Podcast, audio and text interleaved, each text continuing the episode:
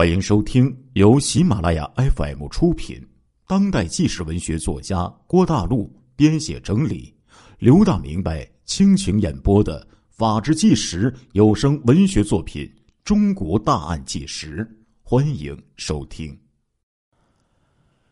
一九九六年呢，有一个何某骗取了公司上百万的公款之后，连续锤杀了亲友五个人。把他们的尸体藏在居民楼长达六年的时间，直到二零一六年六月的中旬，这个案件才一清二楚的浮出水面。欢迎收听刘大明白为您讲述的《中国大案纪实之济南男子杀亲友五人，尸藏居民楼长达六年的案件》。这案子当中的嫌疑人呢？名字叫做何东升，一九六七年出生在济南。案发之前呢，他是济南的某个单位的会计。一九九六年的十二月，济南的王某啊、桑某等五名青年男子，在两天之内啊相继的失踪了。这五个人呢互有关联，都牵扯了一桩百万公款。失踪案当中，王某失踪之后啊，他的父亲呢曾经找到王某的同学何东升，就进行询问，但是何东升称啊自己并不知情。一九九七年的春天呢，崔某与妻子婚后一直没有房子居住，这个崔某的同学何东升就热心的将天桥区。一个居民楼六楼的房屋交给夫妻二人居住，条件是啊，这个西屋啊必须上锁。二零零二年八月，崔某妻子的亲属来济南小住，觉得这个西屋闲置啊，很纳闷就建议把这个房门打开。锁匠开门之后，崔妻等人呢就将这个房间里打扫了一下。打开窗户，透透气儿。这时候啊，就在这个房间里发现了一个这个土炕样式的一个水泥台面。很快呢，何东升就联系这个崔某，质问他谁进了西屋，并且称啊，从这个高架之上经过的时候，看到自己西屋的窗户打开了。随后，他要求崔某一家。立即腾屋搬出自己的房间。当何东升搬回到这处房屋之后，找人呢从西屋里呀搬出了七八个散发着恶臭的大包袱，对外就称啊这是一些文物。这个事儿后来被市民给举报了，这些所谓的文物被警方啊从市中心的这个一个居民楼的小院的。小房里就发现了，里面赫然就是王某、桑某等五个人的尸骸呀。此时啊，何东升早就已经不知下落了。其后，何东升呢就被公安部列为了 A 级通缉犯。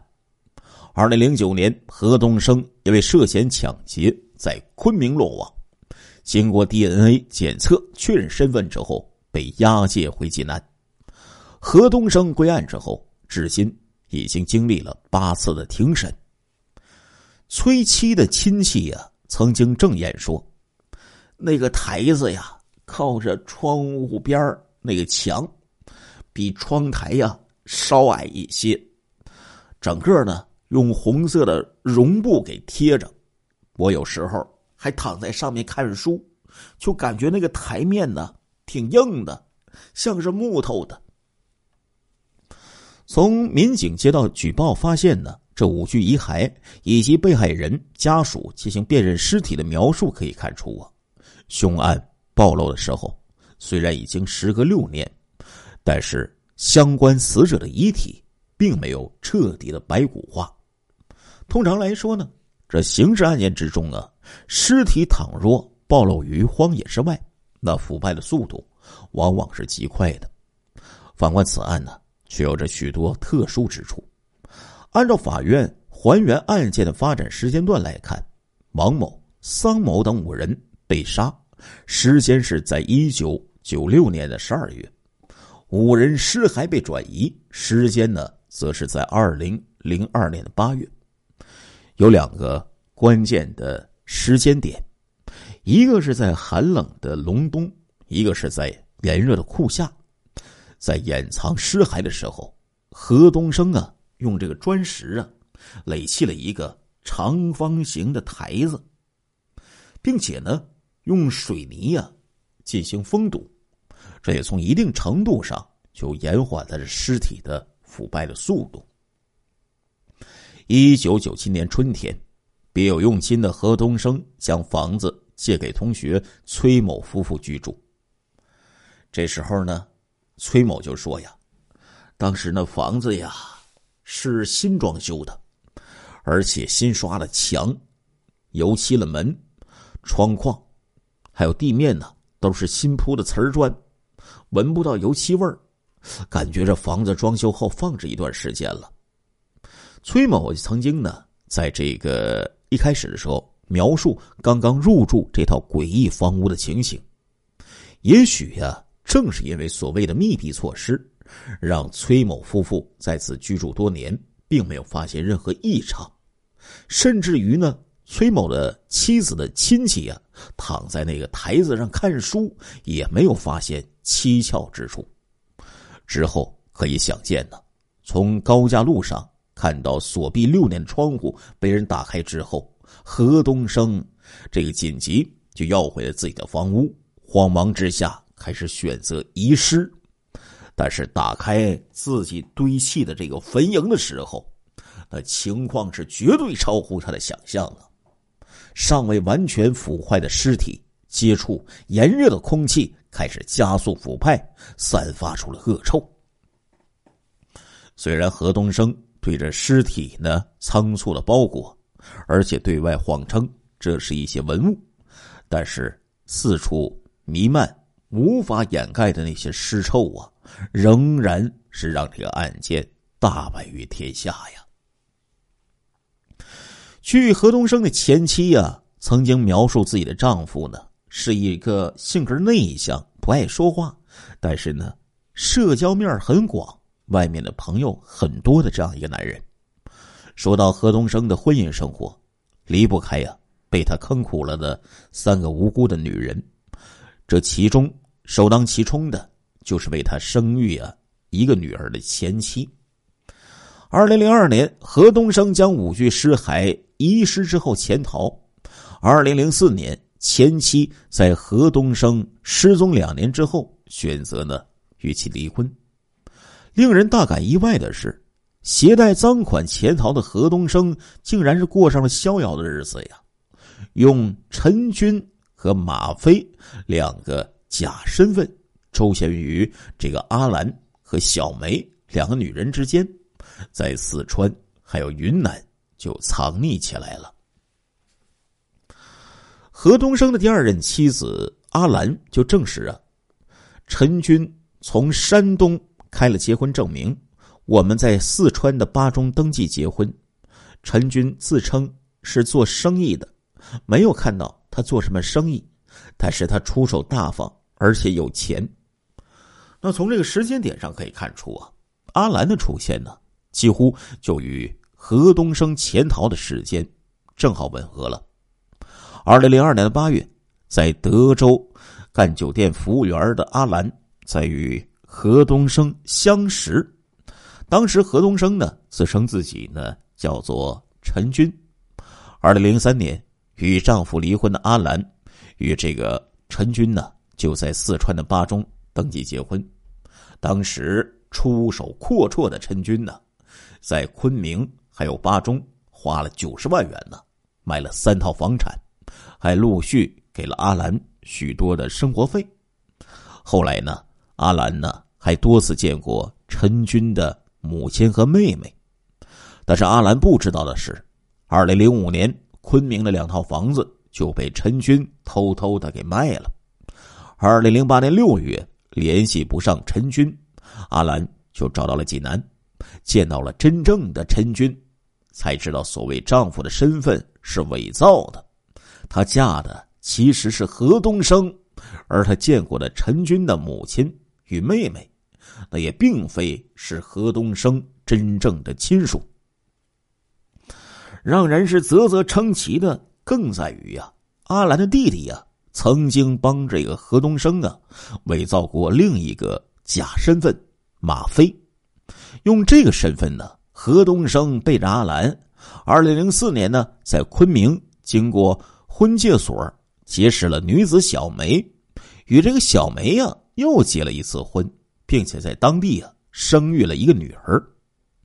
何东升。这是第三任的妻子小梅就证实说呀，那个马飞自称啊是在济南做保健品生意的，经常出差数月，回来呢在家住上几天，然后再出去。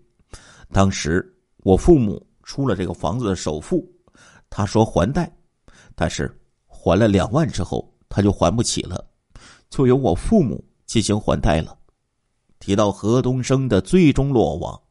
离不开呀，一起发生在昆明的抢劫案，也正是因为这个案件的发生，使得这个何东升的 DNA 数据呀，与之前济南警方采集的何东升亲属信息就比对成功了，终于让这名公安部 A 级通缉犯落入法网。按照检方的指控，二零零九年二月的一天呢，何东升。与小韩等六个人，以介绍工程为由，将男子唐某骗到昆明的一家家具城里，向这个唐某强行索要五万元钱。唐某拿不出钱，只好找到另一个朋友，将五万元钱呢汇入到了何东升的银行卡里。六人呢这才将这个唐某给放走。但是，济南中院在重审的时候认为。经查呀，这个何东升与唐某确实有经济纠纷。审理后呢，法院认为此案不构成抢劫罪。兜兜转转之间，何东升的最终归案呢，正应了那句老话呀：“天网恢恢，疏而不漏啊。”时隔二十几年了，再让我们看看那受害的五个青年人生命的最后轨迹。王某啊，那天呢，把他女儿送回家，临走前呢，他就告诉父母说不回家吃饭了。桑某啊，离开了舅舅的家中，桌子上还有他吃剩下的包子呢。受害人李某骑着自行车把服务凭证送回单位，但是打那以后就再也没有人见到过他了。另外呢，一早上送丈夫出门上班。张某的妻子晚上接到单位来电话，说张某没去单位。另一个受害人于某接了个传呼，打过一个电话之后就脸色发白，直冒冷汗。他跟同事说孩子病了，就急匆匆的走掉了。在那之后，到底发生了什么？有人说审判只是用法律事实。无限的还原客观的事实，而这个何东升案子呀，当年的更多细节真相，也许只有天知地知，何东升自己知道了。那有人呢就很想去寻觅啊，那栋曾经藏尸六年的居民楼。最初因为不知道这个具体楼号，就只能用最笨的办法，从这个高架上看得到这个六楼的西窗的。这个西屋窗户这一点开始进行入手，那以这个高架路为坐标轴，按照这个房间传说的呀，这个地理位置以及何东升的工作单位亲属关系，在几十栋居民楼里就寻找这个可疑的目标，连续三天找下来，有一排居民楼就引起了这寻找之人的注意，就感觉呀，这目标楼啊，应该就在。这排居民楼之内，在获知具体的门牌号之后，经过核实发现，这个楼啊，真的位于走访确定的目标区域内。但是，因为这个当地的楼号在事发之后全部变更了，在一些年长居民的指点下呀，这个寻找之人几经周折，才找到了疑似当年藏尸的那个房间呢。走进那栋老式居民楼，依稀可以看得出，那是一个上世纪九十年代的建筑风格，铁质的楼梯扶手，楼花的楼梯的窗户，楼道里呀堆积着陈年杂物，有的住户门前呢还有没有清理的垃圾袋整个楼道里呀是弥漫着一股说不清道不明的怪异的味道。越接近六楼啊。这人呢，就感觉到一股强大的心理压力。那你说旁人尚且如此，那就不难理解为什么这个藏匿尸体后的何东升六年的时间都不肯踏入这栋楼之中了。转了一圈，临走的时候，这寻觅之人就绕到了楼的另一侧，在落日的余晖之中啊，那套房屋西屋窗户的位置赫然。就正对着车流不息的高架路，似乎啊在无声的诉说着陈年旧事啊。这个案子呀，经过报道之后啊，不少人感叹呐，此案离奇曲折，都可以写进电影的剧本了。殊不知啊，坊间消息透露说呀，何东升作案的手法呀，其实就是仿效电影的，是一部港片片名呢叫做《誓不低头》。这个片子当中有个桥段呢，就是说有一家老小遭到这个恶人杀害之后，尸骸被藏于灶台之下。但是，影片与现实不同的是，那剧本可以增删修改，但是人生却不可以复制重来了。有一位知情者说呀：“记得那时候还小啊。”我就看见大院里呀来了两辆灵车呀，把那些尸骨就给接走了呀。但是当年的情形啊，如今呢已经是不可考证了。话说，二零一七年的三月二十四号，天上下了一场大雨。这一天呢，记者呢终于就找到了王某等五具尸骸重见天日的地方——市中区的一家家属院，与繁华的街道啊。也就是一墙之隔，这是一个有一些破败的小区。这院子里呀，随处可见一些老人们侍弄的一些花草，好多这个外地人租住在此。也许呢，知道案情的人早就已经淡忘此事了，而不知情的人们呢，依旧蒙在鼓中。登上高处，那记者呀，就俯瞰涉事的那座房屋的情形。只见呢，房屋这个阳台的位置，窗户紧闭，模模糊糊之中啊，那衣架呀，似乎已经长久未曾使用了。那小院里呀，有一座水泥这个垒砌的平房，但是里面的情形呢，没有办法看清楚。话说呀，此情此景啊，让记者想起来了。有人呢曾说，这个案件中死去的五名年轻人，他们身上啊虽然呢都有或大或小的过错，但是终归错不致死，其最后的归宿与亲人的哀痛，着实令人叹息呀。这时候呢，曾经接触过这个案件的有一个知情人，忍不住感慨说呀：“他说，只要一想到六年来那黑夜里。”总有一双眼睛死死的盯住那个西屋的窗户，我呀就替当年那对夫妇感到不寒而栗呀。因为那个犯罪嫌疑人借给那对夫妻这个房子，那里边藏着六具尸体，他们和这个尸体呀相伴六年的时间呢。公诉人就曾经说呀，这何东升藏尸的恶劣，某种程度上更甚于杀人。这让死者亲属在多年的时间里深陷于苦寻亲人的折磨之中，无法自拔。但是啊，老刘想说呀，你说那些年的时候，那何东升是不是也是时时盯着那个西屋的窗户啊？不知道他的心里面有没有害怕，有没有战栗呀？不然呢，他怎么会在六年的时间里始终不肯踏入？藏尸的居民楼半步呢？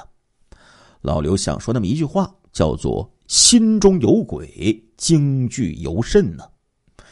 有一次呀，在这个看新闻的时候，老刘呢在济南的一位老刑警的办案故事里，偶然就读到了这个案件的只言片语，说这个老何呀曾经略带傲慢的对侦办的民警说：“倘若当年没有贪念，如今他早就已经是高官厚禄了。”那精明如老和尚的人并不多，但是。